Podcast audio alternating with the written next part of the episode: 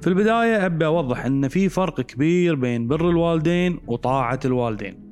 طاعة الوالدين تصير بر لما تكون في اللي يخص الوالدين بمعنى أنك تكلمهم بلطف تحن عليهم تراعيهم ما تهملهم تجيب لهم طلباتهم وغيرها من الأمور اللي تخصهم. أما طاعة الوالدين المطلقة هو اللي يخص حياتك أنت حتى لو كانت ضد رغباتك واختياراتك. في أمور حياتك الخاصة ومسؤولياتك مثل اختيار التخصص الدراسي أو العمل أو مكان السكن أو اختيار الزوجة أو اختيار أسماء الأبناء أو أي شيء بينك وبين زوجتك أو زوجك.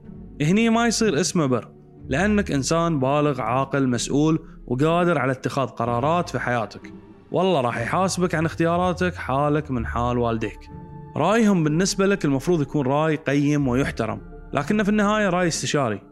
لو أصروا على إجبارك بالطريقة اللي تمشي فيها حياتك يصير هالشيء تدخل في شؤونك الخاصة.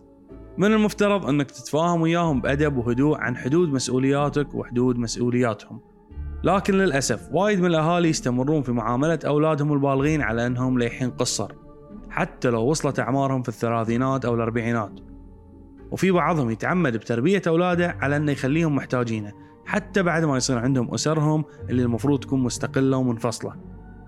أنا فاهم أن الموضوع أساسه مبالغة في الحب والحماية وإفراط في تحمل المسؤولية تجاه الأبناء. لكن للأسف الموضوع ينقلب بسيطرة وحب تملك في أوقات وايد. وهني عندي رسالتين.